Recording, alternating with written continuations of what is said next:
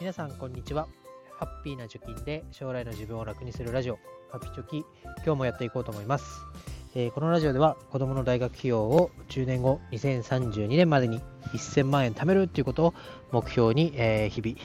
えーお金に関する知識だったりやっていることを発信しています、えー今日のテーマはあーテクノロジーってすごいなというテーマで話したいと思います。まあ、なんだっていうと、えーファミリーレストランのガストに週末行ったんですけど、えーそこにですね、えー配膳ロボットっていうんですかね、料理を運んでくれるロボットがあ躍動してましたね。躍動してね、うん躍動してましたよ。それで初めてこう体験したので、それについて話したいと思います。まあ、超感動したっていうのが、まあ、感想ですけど、まあ、何がすごかったかっていうと、まあ、ちゃんと言うこと聞くんだなっていうのが 分かりました、えーどういう仕組みかっていうと、あまあ、厨房からお客さんがいる席私たちが食事をしているテーブル席まで、えー料理を運んでくれるっていうだけですけどこれによって、えー何がすごいかというとまず運ぶ人がいらなくなる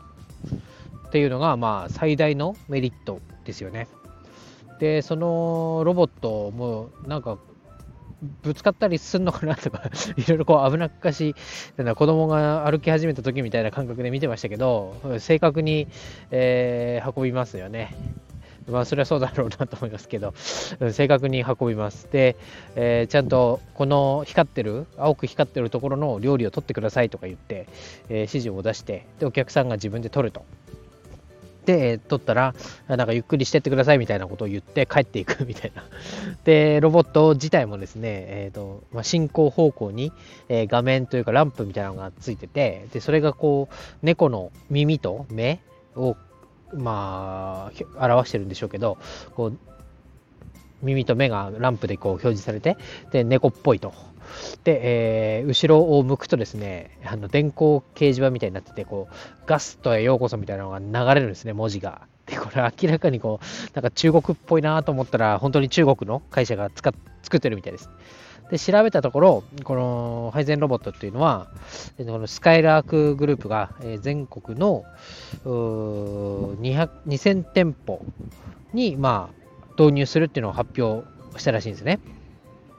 で、えー大手のロボットメーカー、中国にある大手のロボットメーカーのプードゥロボティクスっていうところが作ってるロボットを、まあ、導入するっていうことを決めて、で、えー2022年の1月時点だったら、だと340台が導入されていると。まあ、340台分の1店舗、違うな、その店舗に2匹、2台ぐらいロボットがいたので、えー半分だから170店舗ぐらい、えーの分の1を体験したということで、えーまあ早いんじゃないでしょうか。えまあ、1000 2000店舗に、え配置するということなので、え皆さん、まあの住んでるところにも、まあ、時期に、え導入されるんだと思いますけど、うん中国すごいなと思いました。で、まあ、わざとではないんですけど、そこのガスト、行ったガストは、えー厨房のすぐ隣に、えードリンクバーが配置されている店舗でした。でそうなるとですね、ドリンクバーって人がこう集まりますよね。ジュースを取りに行ったり、お茶を取りに行ったりするので、お客さんが動いて、まあ、そこの場所をめがけていくと。まあ、レジかドリンクバーが一番こう人がわちゃっとしている場所だと思うんですけど、ちょうどその厨房、そしてドリンクバー、そしてレジのこの3つがですね、えー密集した場所というか1箇所に集まっているような店舗で、そのロボットの進行方向には必ず人がいるみたいな 状態でした。で、私もロボットが来てるっていうのを気づかずに、お茶を取って席に戻ろうとしたら、ロボットと鉢合わせちゃった。でちょうどなんだあの当選棒みたいになったんですけどロボットは冷静にこう人がどっちに行くかっていうのを読んでですね行かない方向にさっと避けてお料理を運んでいくと。あ素晴らしいなと 思いました。でやっぱりこう人だとね角が立ったりねすいませんとか言わなきゃいけないですけどロボットだったらねあロボットがということであのこっちもなんだろうな、気を使わず、どうぞどうぞみたいな感じで、えー、譲ってあげる。まあ、猫の顔してるっていうのもちょっとポイントだったのかな ということで、えー、すごいなと思いました。で、えー、これすごいすごいって喜んでるとですね、えー、アメリカの有名な大学が発表した調査によると、今後20年後までには、えー、AI のロボットにとって代わられる仕事っていうのが今の仕事の半分になるみたいな研究結果が出ています。で、まあこのウェイトレスさんというかね、あのホールと言われる仕事もそうでしょうけど、今もう現実、ね、えー、ガストにいた人っていうのは半分ぐらいになってるんじゃないかなと。まあ、人が必要なところっていうのは、えー、お掃除のところと料理を作るっていうとこあとはお金を会計の部分だけ人がいればいいので混む時間と混まない時間によっては人がそんなにねいらなくなるんじゃないかなと思いますしあとはコンビニも無人店舗みたいなのが、えー、徐々にでき始めてます。あとはスーパーのレジ、この間もモバイルオーダーみたいな話をしましたけど、レジもセルフレジなんかありますから、そこでレジのおばちゃん、おばおばちゃんに限らないか、レジの打つ人っていうのも、まあ、必要なくなるなというふうになってきてますよね。で、あとは、なんだろう、このお掃除ロボット、お掃除ロボットじゃない、配膳ロボット、を見ると、まあ、なんかこう、ルールが決まってるものっていうのは、おのずと、取って変わっても問題ない。ロボットにやってもらっても問題ない仕事だなと。だから、このガストにいる配膳ロボットっていうのは、えー、厨房、料理を作った場所からお客さんの席に物を運ぶっていうのが一個のルールで、そこが遂行できれば、えー、人じゃなくてもいいということで、いろいろ考えてみました。で、物を目的地まで運ぶ仕事っていうと、まあ、自動運転とか言われてますけど、車の運転手さん、タクシーの運転手さんのもそうでしょうし、あとは、今、アマゾンなり楽天なり、郵便屋さんなり、こう配達の仕事っていうのも、まあ、なんだろう、工場、工場っていうか、あの、ロジティックスみたいな、物流のところから家まで、えー、家とかね、会社までこう運べばいいっていうので、まあなんだろうな、集合住宅、マンションとかだったらエントランスにドカッと置いとくっていうのだったら、ロボットでもできるんじゃないかと。一個一個の家を守るっていうのだと、ちょっとまだ技術が足りないかもしれませんが、まあ、家の前にポトンと落とすとかね、そういう、まあ、雑なところでいいのだったらロボットでもいけるかなと。あとは、ホテルのシーツ変える人が重たい、ね、シーツをあの布が何枚も集まれば重いですけどね、そんなの重たそうにこう、高齢の方とかやってるの見ますけど、そこのこう、部屋の前まで運ぶっていうのも、まあ、ロボットにとって変わってもらったら、チーズを変えるだけみたいなところで人は少なくて済むのかなと思ったりしました。あとは人が行くのが困難なところ。私、大学生の時富士山に3回ほど登ったんですけどね、えー、富士山の山小屋で食べるカップラーメンとかうどんがすごい美味しかったなと思いますけど、そこのカップ麺っていうのも値段が高いわけですよ。800円ぐらいしたのかな、カップヌードル当時。10年ぐらい前ですけど。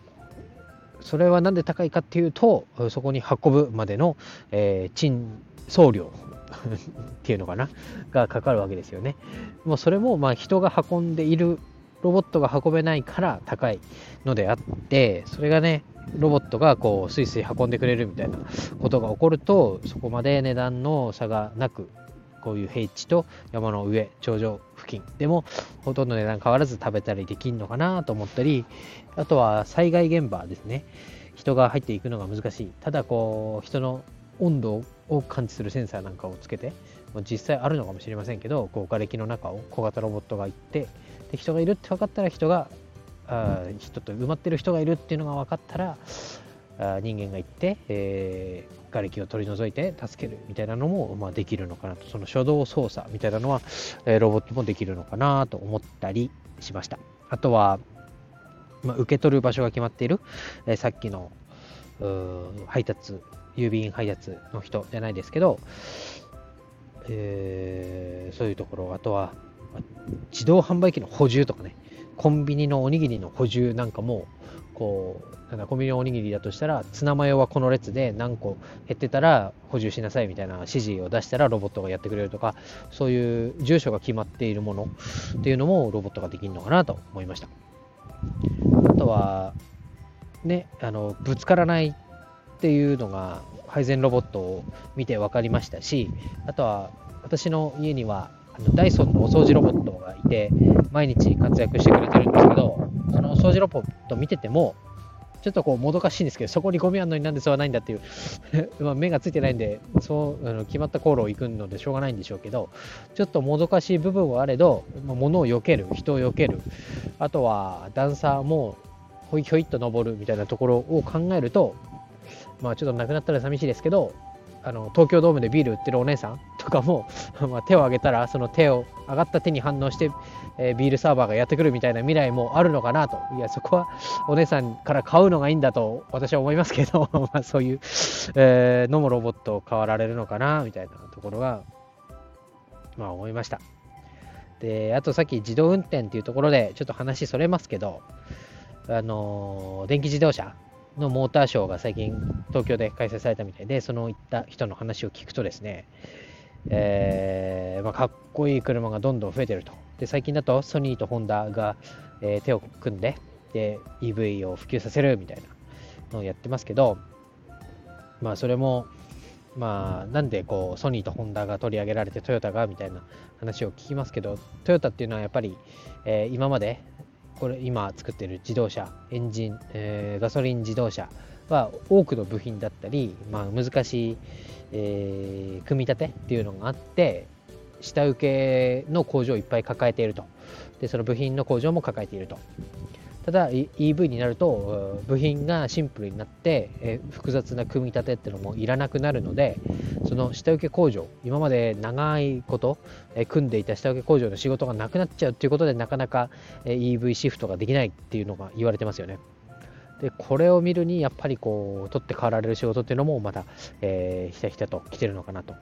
でその複雑な部品とか組み立てがいらないってなると、えー、EV の値段っていうのは今より1桁ゼロが、えー、1桁ゼロが下がるなんて言うんだろう。100万円だったものが10万円になるみたいな価格ですかね、えー、って言われてますよね。値段が安くなるってことが言われてます。でこれもうーんなんだろう。消費者としてはいいですよね。今、テスラとか450万とか、えー、500万とかするものが50万とか40万円で乗れる自動電気自動車が来るとなると消費者的にはいいですけど、まあ、そこでも安くなる分、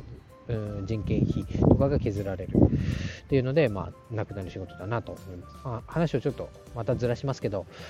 今ね、電気自動車ってなんか分かりませんけど、セダンタイプが多いなと思います。それがね、えファミリーカータイプで荷物も人もいっぱい乗れる、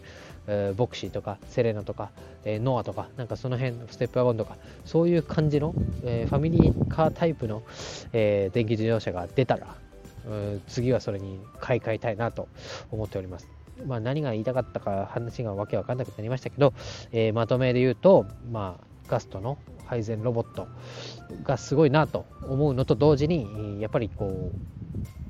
AI 機械にとって代わられる仕事っていうのもまあ少なからず出てくるんじゃないかなと。そうなった時に、えー、このラジオとかブログとか発信してますけど、えー、これがですね、えー、全く人が話していることと同じようなことしか喋れない書けないってなってしまうと私もいらないわけです、まあ、そうならないためにまたそうならない人のところにお金が落ちるっていう仕組みは、まあ、一層強まっていくなと思いましたので、まあ、身を気を引き締めてですね、えー、まあ、すぐに、えー、今日明日に変わるっていうことはないと思いますけど、まあ、継続すること、そして精度を上げていくことによって、えー、まあ、無理やりですけど、お金をもらって、で学費の、えー、一助になるように、えしていければなと思って、まあ、ちょっと危機感とともにね、え技術の進化、危機感、え両方感じた、え場面でしたので、今日はお話ししました、ね。長くなりました。以上です。バイバイ。